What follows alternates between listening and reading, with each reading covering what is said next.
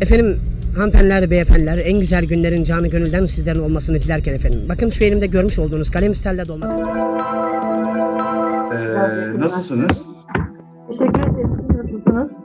Teşekkürler, çok sağ olun. Evet, şu an ses daha iyi galiba. Tamam. Ben şimdi podcast'i açan arkadaşlar için hemen ufak bir giriş yapayım izninizle Hülya Hanım. Evet.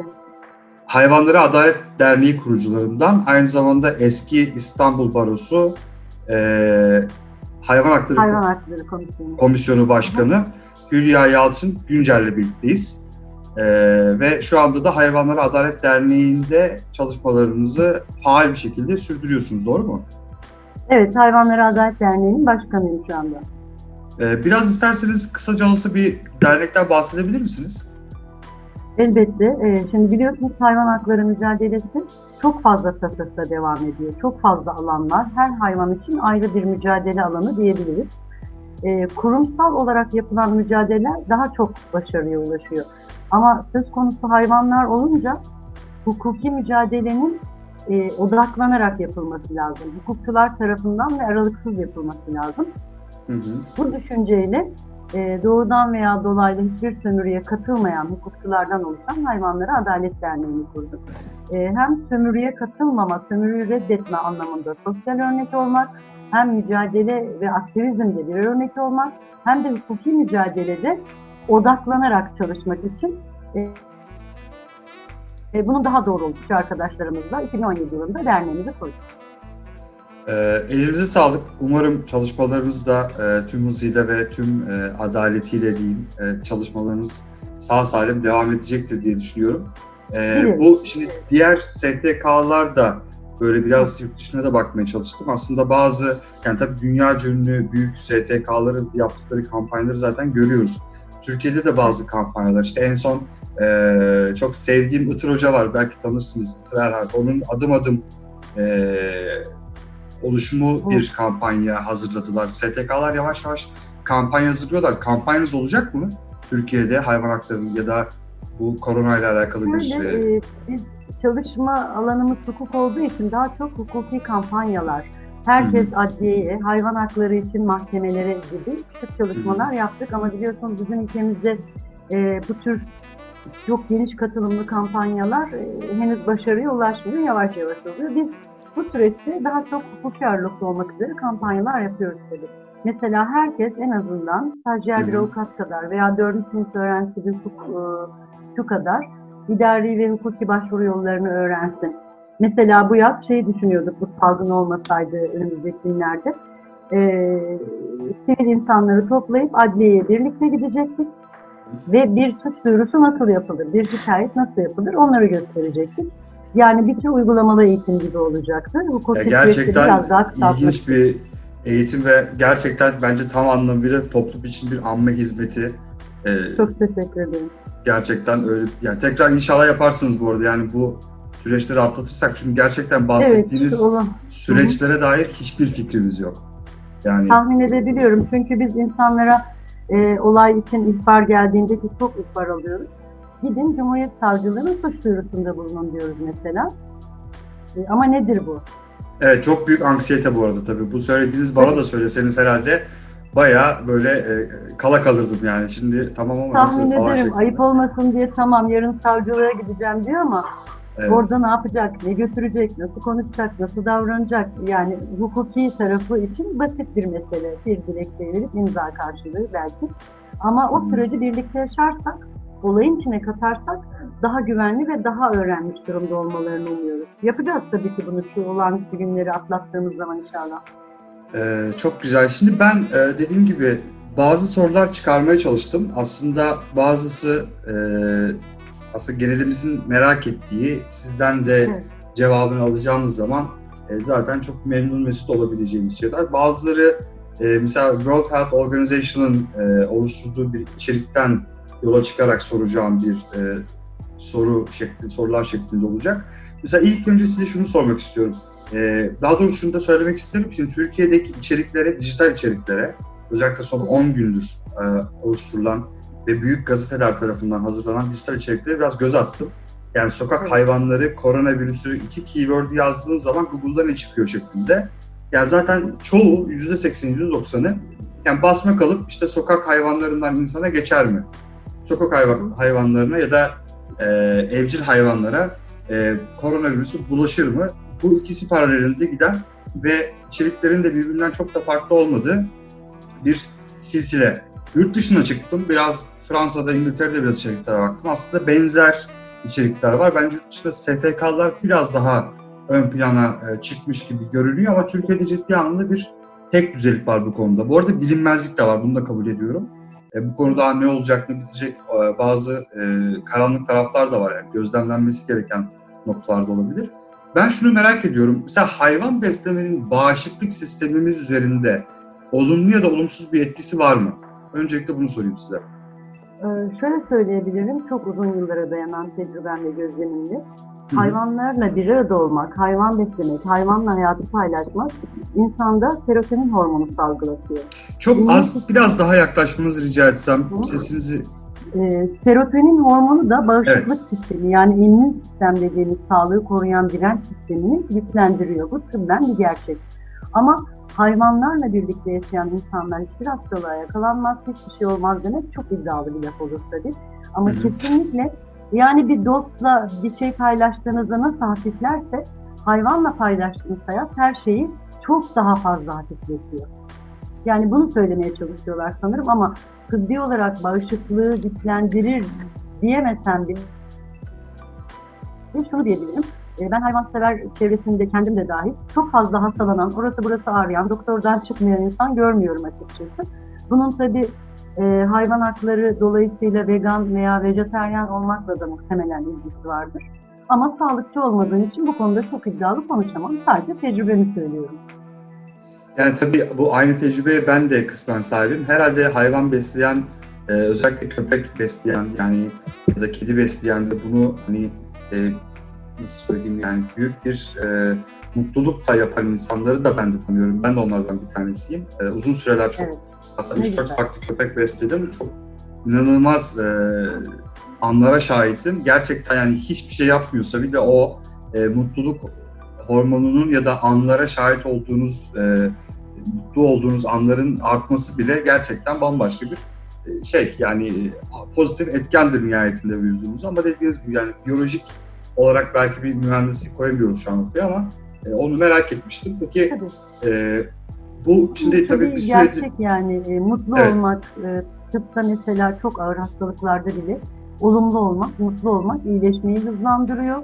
Hastalığın önünü kesiyor. Mesela bizim mahallemizde bir ablamız var, Muhtar Emer ablamız. Kötü bir hastalığa yakalandı ve çok kedisi vardı. Tedavi son aşamada yakalandı, tedavisi zor olacak filan dediler. Kedileri hemen azıtalım. Tecrit edelim falan. Hiçbirini dinlemedi. Kedileriyle yaşamaya devam etti. Bundan 6 yıl kadar önce ve hala sağlıklı yaşıyor. Çok da mutlu. Tabii tek tek örnekler bir sonuca vardırmaz ama güzel bir örnek. Şimdi bir süredir tabii devlet eliyle de ya da işte STK'lar da aslında biz de kendi sosyal medya hesaplarımızdan ya da hangi topluluk içerisindeysek şunu sürekli öne çıkarıyoruz. Evde kal Türkiye. İşte her şey eve sığar, hayat eve sığar falan. Her şey çok güzel, tamam. Yani hiçbir problem yok. Bu tabii toplumun bir kısmı için geçerli olan bir meziyet, evde kalabiliyor olma hali. Peki bu sokak hayvanlarının halleriyle alakalı şöyle bir şey var. Mesela kafe, pastane, restoran her yer kapalı şu anda. Yani bir yere girip kahve almayı bırakıp oturup bir şey de yapamıyorsunuz. Bunu da yapamayabiliriz. Problem yok burada. Yani peki bu hem evde kalalım, peki hem sokak hayvanlarını nasıl besleyelim? Yani burada bir yani işin doğal yollu bir çelişki var ve bunu gidermek için ne yapmak gerekiyor? Mesela günlük plan yapmak mantıklı mı sizce?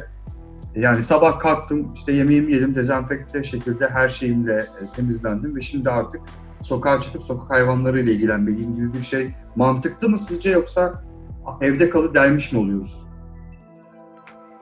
Şöyle, evde kalın amacı insanlar arası sosyalleşmeyi engellemek. Çünkü Dünya Sağlık Örgütü de açıkladı. Bu hastalık insandan insana bulaşan, yayılan bir hastalık. Yani bulaş sahası insanlar. Hayvanlardan geçtiğine dair hiçbir şey yok. Aksine bizim bizden acaba hayvanlara bir tehlike olur mu diye düşünmemiz gerekiyor ki biz öyle düşünüyoruz. İnsanlar arası sosyalleşmeyi eğer sıfıra indirirsek ki mesafeler korunursa hayvan beslemekte bir sıkıntı olduğunu sanmıyorum. Besleyen insanların da hayvanlarla temasa girmemesi, sarılmaması, öpmemesi, başını okşamaması. Yani normal şartlarda bir hayvanseverlerde o refleks zaten var. Dışarıdan gelen bir hayvan varsa yabancı diğerlerinden ayırıyoruz mesela. O tür şeylere bir refleksimiz var. Yine bunlara dikkat ederek yüksek oranda hijyen ve genel temizlik kurallarına dikkat ederek besleme yapabiliriz ve yapmalıyız da zaten. Başka hiçbir şansları yok. Zaten kötü durumdalar. Bize de o konuda çok geliyor talep. Beslemeleri ne yapacağız diye. Şu anda sokağa çıkma yasağı yok. Genel koşullara uyarak besleme yapılabilir. Peki bu yani kamunun... Bunlar kontrol edilebilir. Evet. Hı. Pardon, dinliyorum, özür dilerim. Yani insanlar bir arada 10-15 kişi bir araya toplanıp bir yere gitmediği sürece, hayvanlarla temas etmediği sürece yemek ve su bırakmakta sıkıntı yok. Ama park, bahçe gibi yasaklanmış bölgelere girişlerde güvenliklerle konuşup tartışıyor insanlar. Biz bugün Hayvanlara Adalet Derneği olarak valiliğe bir izin yazısı hazırladık. Bu akşam dolaşıma koyacağız. Herkes kendi adıyla veya derneğinin adıyla belirlenmiş kişilerin besleme yapması için izin belgesi alsın diye. Eğer valilik kabul ederse kağıt, bu çok güzel bir şey olur. Evet, bir kimlik gibi yani bu şey gibi bir herkes yapamayacak, bu izin belgesi olanlar beslemeyi yapabilecek şeklinde. Evet, risk grubunda olan insanlar, çocuklar ve yaşlılar yapamayabilir ama pek çok genç ekip var.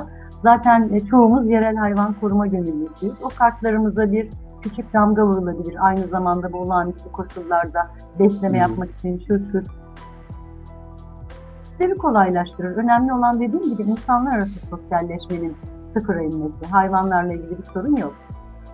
Peki kamunun bu konuda, yani şimdi bahsettiğiniz hadise çok önemli bir hadise. Eğer valilikle ilgili görüşecektiniz mi bu izin konusunda? Doğru hatırlıyorum. Evet, evet. Çünkü yani izinler valiliğe bağlandı tamamen. Bu hayata geçerse gerçekten çok tatlı bir şey olur. Bu sürdürülebilir de olur.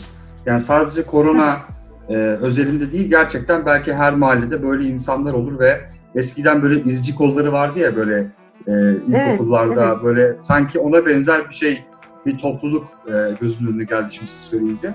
Çok da faydalı olur. Peki kamunun, mesela siz hiçbir şey yapmasanız şu an bütün hayvan haklarıyla alakalı STK'lar ve koruyucular, insanlar dursa kamunun ne yaptığını görme adına en elle tutulur somut bir şey var mı? Yani elle tutulur somut bir şeyden bahsedebilir mi şu anda? Kamu hayvan haklarıyla ilgili şunu yapıyor mesela. Belediyeler ya da. Evet, sosyal medyanın dayanılmaz gücü bir kez daha ortaya çıktı. Pek çok belediye belirli bölgelerde besleme yapıyor. Ben kendi bulunduğum bölge İskidar için söyleyeyim. Belirli aralıklarla Marmaray civarı, sahil ve bütün o bölgeyi besliyor ve resimlerini paylaşıyor. Mama olmayan yerlerden gelen ihbarlara dönüş yaptığını hesaplarından paylaşıyor. Örnek olarak diğer belediyeler de böyle yapmaya başladılar. Ki bu çok güzel, belediyeler için de bir artık. Bugün de ya İstanbul Büyükşehir Belediyesi ya da valilik olduğunu sanmıyorum ama bir ilan gördüm. Hemen akışta geçti, çok inceleyemedim. Girilmesi yasak olan yerler itibarıyla besleme yapılamayan bölgeleri bu postun altına yazıp biz ilgileneceğiz diye. Yani sonuçta hayvanlar aç kalmayacak. Ormanlar var, otoyollar var. Sonuçta bu köpekleri şehirlerden biz insanların yaşam şekli iteledi, aslı kökleri. Onun için besleme borcumuz var. Belediyeler de bu konuda çok duyarsız kalmadı. Yani insan sağlığı bu kadar büyük bir sorunken hayvanların da düşünülebildiği ilk olay olarak görüyorum bunu. Bu da hayvanseverlerin cesaretli ve sürekli baskısından kaynaklanıyor sanırım.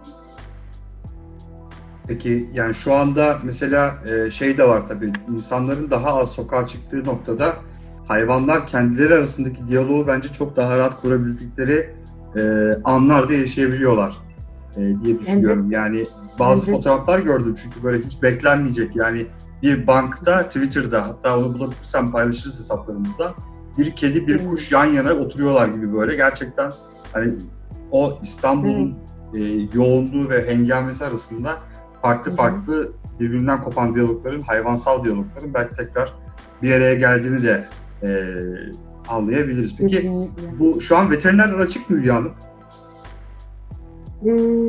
Sanırım çoğu nöbetçiyle çalışıyor. Özel klinikler açık mıdır onu bilemiyorum. İzne bağlanmıştır muhtemelen. Çünkü hem Veteriner Hekimler Odası, İVHO, TB, Veteriner Hekimler Odası açıklamalar yapıyorlar. Herhalde onlar da nöbetle çalışıyorlar. Ama özel kliniklere sürekli hayvan gidip geldiğini duyuyorum. Yaralı, hasta, kazalı. Açık olması gerekiyor ama nöbetle ve daha steril şartlarda çalışması gerekiyor tabii ki. Belediyelerin tedavi ve tanı merkezleri de açık muhtemelen ama o da dediğim gibi nöbetle çalışma saatlerini azalttılar. Hayvanlar için her şey daha zor. Bizim için ne kadar zorsa onlar için misliyle zor maalesef. Doğru. Yani tabii şunu eklemek lazım diye düşünüyorum. Şimdi biz bütün bu konuşmayı, bütün bu akışı, diyaloğu, sorduğum soruları ve verdiğiniz yanıtları aslında refleks, hani sanki böyle kas refleksiymiş gibi, sanki İstanbul özelinde konuşuyormuşuz gibi bir şeyimiz var.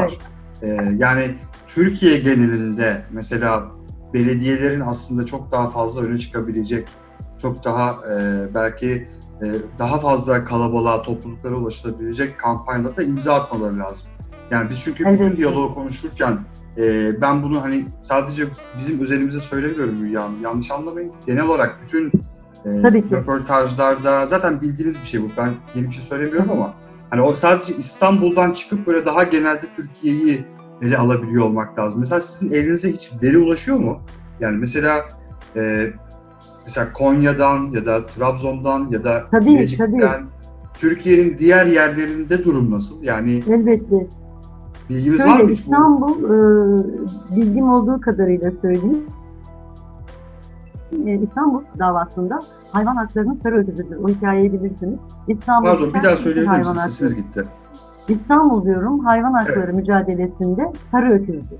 Yani sarı öküz düşerse bütün ülke düşer. Evet. Çünkü çok fazla hayvan var ve her türlü mücadele, her satışla mücadele buradan başlıyor. Doğal olarak çok kalabalık. Şimdi bize ihbarlar şöyle geliyor. Anadolu'da ve kırsalda, diğer illerde insanlar daha rahat beslemeye çıkıyor. Çünkü sosyal medya ve dışarısı bu kadar etkin değil, yani bu kadar göz önünde değil. O yüzden de daha rahat besleme yapıyorlar. Burada bir yasak olursa orada bir hafta sonra belki etkilerini göstermeye başlayacak. Ve insanlar ev yemeklerini bırakabiliyorlar, daha çok sularını bırakabiliyorlar. Olmayan yerler de var. Oraya da bir sosyal medya ağlarıyla ulaşmaya çalışıyoruz. Adres ve nokta bildirerek yardımlaşmanın olmasını sağlamaya çalışıyoruz. Ama asıl büyük mesele şu anda sosyal devletin yeri belediyelere düşüyor. Belediyelerin tıpkı zaman zaman yaban hayvanlarına yaptığı gibi sokak hayvanları için besleme ve sulama noktaları yapması lazım. Ki insanlar evlerinden çıkmadan da gönülleri rahat etsin. Hayvanlar ölmüyor, hayvanlar iyi bakılıyor diye. Ya insanlar sokakta olmadığı için karınları doyduğunda belki de hayvanlar şehirlerde en rahat günlerini yaşayacaklar. Kovalayan yok, tekmeleyen yok. Doğru. Gerçekten ciddi bir anksiyeteden kurtulmuş olacaklardır diye düşünüyorum hakikaten bir süre. Evet, şehrin gerçek sahipleri aslında. Doğru söylüyorsunuz. Yani bu peki mesela demin ki bu veterinerlerin açık olup olmadığıyla alakalı soruyu şunu eklemek isterim. Şimdi bu bazı işte belediyelerin, mesela İstanbul Büyükşehir Belediyesi'nin var. İşte evde bir yaşlınız varsa belli başlı saatlerde de günlerde bir psikolog ya da doktor ya da hemşire gelip gerekli muayeneleri yapıp gidiyor. Hayvanlarla ilgili şu anda böyle bir hizmet var mı? Yani özel veterinerlerin ya da belediyenin İstanbul dışında veya içinde. Özel veterinerlerin zaten kendi müşterileri, kendi hastaları var. Telefon irtibatıyla. Onlar gene eve gelip gidebilir ama belediyelerin bildiğim kadarıyla böyle bir hizmeti yok. Ve bu olağanüstü şartlarda nasıl bir yol izliyorlar şu anda doğrusu bilmiyorum. Ama belediyelerin de tabii ki 24 saat hizmet vermeye devam eden nöbetçi yerlerinin olması gerekiyor. Bunları yazışmalarla ileriki günlerde takip edeceğiz. İhtiyaçlar ortaya çıktıkça biz de yol çizebiliyoruz. Şu anda önümüz hepimiz için karanlık. İhtiyaç çıktıkça nasıl bir yol alabiliriz, hangi yolu zorlayabiliriz ona bakıyoruz. Peki şimdi Oxford Üniversitesi'nden bir profesör Malik Periş diye bir kişi var, bir profesör var. Şey diyor, yani sokakta yürüyen bir hayvan zaten olmaz, virüs bulaşmaz gibi bir yorumu var. Yani tabii dogs cannot get infected by walking on the streets diye bir söylemiş, bir kod vermiş ve bunu şu anda ki bize vurursak mesela İstanbul'da yaşayan Ataşehir'de bir hayvanlığını, yani köpeğini dolaştıran bir kadın ya da erkek için söylersek, mesela ben köpeğimi yeni dışarı çıkardım, sonra eve gireceğiz. Evet. Bizim elimize, evet, ayağımıza kendi dezenfekte olma halimiz için kullandığımız tıbbi ürünleri hayvanlarda kullanabiliyor muyuz? Bilginiz var mı? Şöyle, köpek ve kedinin tüyü, yani derisi enfektif değil. Araştırdım. Onlara insandaki herhangi bir virüs, ya bu korona için söylüyorum, bulaşma ihtimali çok zayıf. Ama nasıl nezleyken, öksürürken veya başka bir hastalığımız varken aman hayvancağızı uzak tutalım diyoruz. Aynı şekilde dikkat etmek lazım. Dışarıda normal şekilde dolaşabilir, dışarıdan enfekte olmuyor bu hayvanlar çünkü. Bu bahsettiğimiz virüs de havaya atılan bir şey değil, eşyalara, tahtaya, demire yapışan bir şey. O yüzden ıslak mendille, dezenfektan mendille eve geldiğinde patilerini silmekte fayda var. Yani dediğim gibi bunu bir veteriner hekiminin söylemesi çok daha etkili olur ama tecrübeyle sabit olan şeyler de var ve yılların tecrübesi var. Veteriner hekimlerle birlikte. Normal dezenfektanla temizlenebilir. Bir de dışarıda oraya burayı fazla koklamasın. İşte bilmediği yerleri koklayıp bir şeyler yemesin. Ki zaten bunlara dikkat ediyoruz evcil hayvanlar için. Sokaktakiler için de alıştıkları şartlar olabildiğinde dikkatli takip etmek lazım ama korona konusunda hayvanlar için biz endişe etmeliyiz. Onlardan bize bir şey gelirme endişesi bence çok yersiz. Zaten bilimsel veriler ve açıklamalarda bunu gösteriyor. Evet, onlardan hemen bir tanesinden bahsetmek isterim. Yine bu World Health Organization web sitesinde bu konuyla ilgili araştırma yapıyordum birazcık. Bu açıkladıkları kaynaklar var. Hem sıkça sorulan sorular kısmı, evet, hem açıkladıkları makaleler var. Bir tanesinde mesela şunu söylüyor zaten Hülya Hanım. İşte bizim yine, yani yayının başında söylediğim, Türkiye'de genelde bütün dijital content işte hayvandan insana bulaşır mı üzerine olduğu için orada, evet, artık şunu biraz açıklık getirmişler. Şimdi 26 Mart'ta yayınladığı, yani 4 gün önce yayınladığı bir bildiri var. Dünya Sağlık Örgütü şöyle söylüyor. Şimdi normalde bu iş diyor zaten yarasalardan geçtiğini biliyoruz. Burada netiz. Ben biraz özetini geçiyorum şu anda. Diğer vahşi hayvanlardan bulaştığına dair bir tanımlama şu anda yok. Yani vahşi hayvan dediği, evet, işte ev hayvanı olarak da söylüyor burada tabii. Domestik animals şeklinde de. Henüz böyle bir tanımlama yok ama onlara bulaştığını biliyoruz. Nitekim şöyle bir örnek var ellerinde. Tabii bu işte sokağa çıkarken sizin bahsettiğiniz gibi bir hayvanı severken belki eskisi kadar daha içli dışlı değil, biraz daha dikkat ederek, temizliğe ve hijyene önem vererek yapmalıyız ama yani mesela bir hayvan örneği var. Mesela Hong Kong'da bir köpeğe bulaştığını biliyoruz. Pardon, iki köpeğe bulaştığını. Ben şöyle okudum. Bu virüs doğrudan doğruya COVID-19 olarak bulaşmıyor. Bağışıklık sistemi zaten düşük. Yaşlı ve hasta bir köpeğe, evet, onu söyleyecektim, başka bir virüs şeklinde bulaşıyor. Yani doğrudan bu hastalık değil. Onun için diyorum biz... Buyurun, pardon. Yo, özür dilerim. Hemen şunu söyleyeceğim. Direkt yazdıkları şeyi okuyacağım. Hong Kong'da bir köpeğe bulaştığına dair kanıt var. Ama köpeği müşahede altında tutuyorlar. Adı Benny diye bir köpek bu arada. Sanırım Parmenian cinsi bir köpek. 17-18 yaşındaymış. Bayağı da yaşlı bir köpekmiş. Zaten eve yollanıyor. Her şey yolunda olduğu için. Yollandıktan 3 gün sonra ölüyor. Tabii ufak bir infial yaratım oluşuyor o tarafta. Köpekle alakalı ama virüsten dolayı değil. Yani virüsün bulaştığı şey dediğiniz gibi biraz da farklı enfekte olmuş halde köpeğe farklı hastalık şeklinde geçiyor.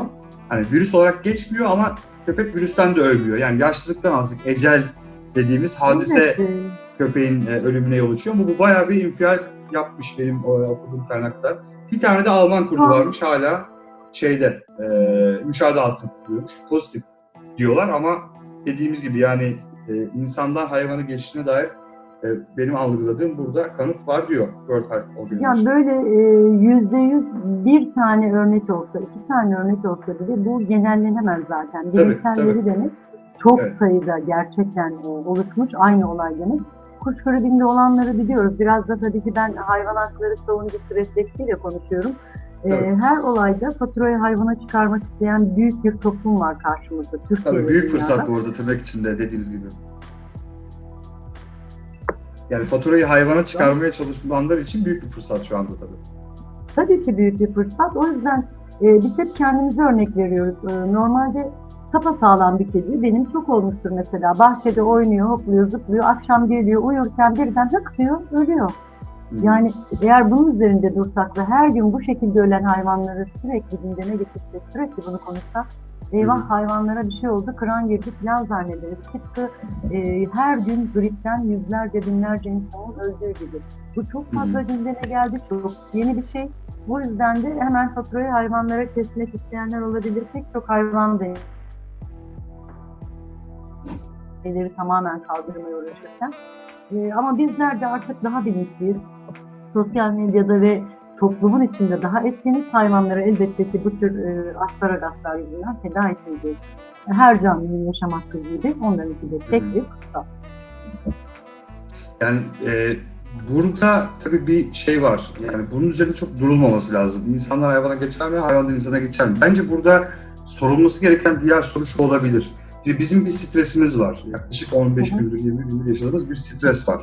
Ve bu stres göze görülür hale gelmiş durumda. Yani evlerimizde işte bizden daha yaşlı, ben 32 yaşındayım, benden daha yaşlı ya da daha gençlerde de görüyorum bu stresi. Herkes ciddi anlamda tırnak içinde bir anksiyete sahibi. İşte yaşlılarımızı korumaya çalışıyoruz, kendimizi korumaya çalışıyoruz, onları bizden korumaya, kendimizi onlardan korumaya böyle bir inanılmaz bir toz bulutunun içindeyiz. Peki bu hayvanlar bizi etkileniyor mu sizce? Yani bizim stresimizi, hayvanların stresimizden hayvanların etkilendiğini düşünüyor musunuz?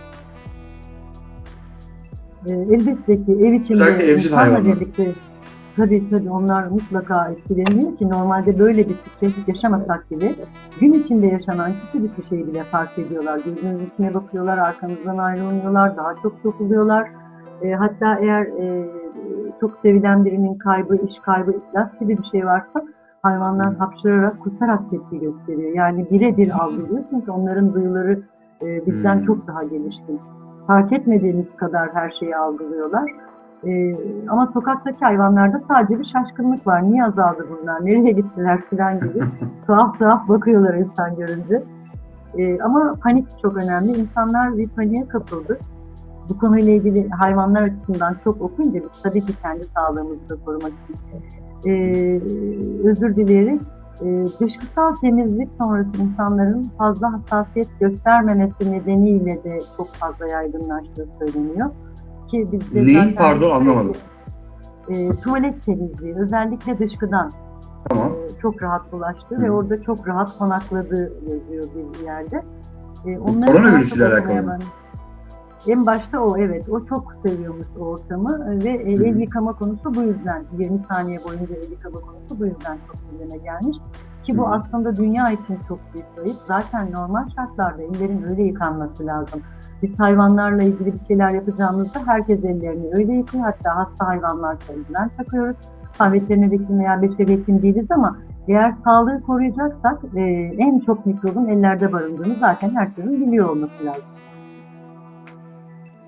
Zaten yani bu yaklaşık 10-15 gündür süren işte 4-5 adımda işte önce musluğu açalım, sonra sabunu elimize alalım falan gibi hikaye gerçekten yani bir kara mizah ürünü de olabilecek bir noktada. Çünkü yani zaten hepimizin yapması gereken şey biz sırayla böyle adım adım böyle önce musluğu aç, sonra sabunu al, ondan sonra avcunu falan şeklinde gidiyor. Yani ben bu arada çok teşekkür ediyorum. Benim şimdilik soracaklarım bu kadar. Hülya, size ekleyeceğiniz bir şey varsa ben tekrar teşekkür ederim bu arada zaman ayırdığınız için. Buradan Alaz'a da bir teşekkür... Ben de çok teşekkür ederim. Evet, Alaz'a da bir teşekkür ederim. Alaz'a selamlar. Evet. Dünya tatlısı bir adam. Çok sevdiğim, çok eski bir arkadaşım. Kesinlikle. Onunla da konuşurken kesinlikle ya dedim böyle hani biriyle konuşmaya ihtiyacım var, derdim var ve sorularım var. Kesinlikle dedi Hülya'mla konuşman lazım dedi. Hemen dedim iletişelim o zaman falan her şeklinde. Her zaman. Evet, çok sağ olun. Her zaman sadece bu değil. Ne zaman, ne tür bir bilgiye ihtiyacınız olursa her zaman dediğim gibi. Benim iletmek istediğim şey özellikle hayvanlarla ilgili yayın yaptığınız için çok teşekkür ederim. Dediğim gibi temel hijyen ve koruma kurallarına uyarsak kendimiz için de sorun olmaz. Ötekileştirmeye çok hazır bir toplumdayız. Yaşlılara yapılan muamele de çok hoş değil. Allah'tan durdu son birkaç gündür. Esprilerin dozajı biraz fazla kaçıyor. Hayvanlar da buna konu ediliyor. Hayvan korumacılar da aynı refleksle karşı çıkıyor. Tabii şimdi herkes elinde biraz tartışma, bağırışma çok oluyor sosyal medyada ama Nihayetinde herkes hayatta kalmaya çalışıyor. Bilgi kirliliğinden biraz kendimizi koruyarak daha doğru, daha sade ve daha sakin yaklaşarak bunları aşacağımızı düşünüyoruz. Ama insanlar sokaklarda eskisinden daha da dezavantajlı hale gelen hayvanları beslemekten korkmasınlar, çekinmesinler. İnsan insana temas söz konusu burada. Hayvanlarla ilgili temaslar söz konusu değil. Hayvanlara dokunmadan besleyip sularını koyup yanlarından ayrılabiliriz. Çok ufak bir soru daha olacak size. Sonrasında hemen bitirelim. Kısaca bir cevap olursa çok sevinirim Hülya Hanım. Bu şimdi veri işleme ya da veri toplama hikayesi çok kritik. Birçok alanla ilgili çok kritik. Ben sohbet ettiğim bütün dostlarla, arkadaşlarla röportajlarda bunu da soruyorum. Yani mesela rehberlerle alakalı bir sohbet ettik. Bundan birkaç gün önce bir arkadaşım. O da 20 yıldır rehberlik ve bu korona krizinin rehberleri de ne kadar etkilediğiyle alakalı sohbet ederken ona da sordum böyle bir şey. Mesela veri akışı evcil hayvanlarla ilgili, sokak hayvanlarıyla ilgili veri akışında neredeyiz? Türkiye'den bahsediyorum. Yani veri toplamayla alakalı bir problem var mı? Yoksa şu an istenilen seviyede mi? Yoksa gelişmesi lazım mı? Verinin hayvan haklarındaki önemini biraz sizden alalım. Ondan sonra kapatalım. Veri çok önemli. Bize şu anda tabii ki resmi ve net veriler gelmemekle birlikte ihbarlar ve sosyal medyada bize gelmediği halde ihlal olan konuları listeliyoruz. Bu konuda HAKİM var. Hayvan Hakları İhlalleri İzleme Merkezi. HAD'la beraber kurulmuştu. HAKİM izliyor ve bunları aylık basın bültenleriyle yayınlıyor. Hayvan haklarının ne kadar ihlal edildiği, nasıl sonuçlandığı, mahkemeye ulaşıp ulaşmadığı, nasıl değerlendirildiği konusunda. Şu anda Türkiye'de sadece HAKİM var zannediyorum, verilerle ilgili çalışan. Buradaki arkadaşlarımızla da irtibatlayabilirim isterseniz. Peki, yani onu gene size soracağım büyük ihtimalle ilerleyen zamanda bu HAKİM'le alakalı meseleyi. Çünkü iki konu daha var üzerine eğilmek istediğim. O zaman sanki veri biraz daha lazım olacak gibi, o zaman sizi tekrar rahatsız ederim. Estağfurullah, çok memnun olurum. Ben çok teşekkür ediyorum Hülya Hanım. Zaman ayırdığınız için tekrar. Görüşmek üzere diyorum. Ben de teşekkür ediyorum. Kolaylıklar diliyorum. Sevgiler.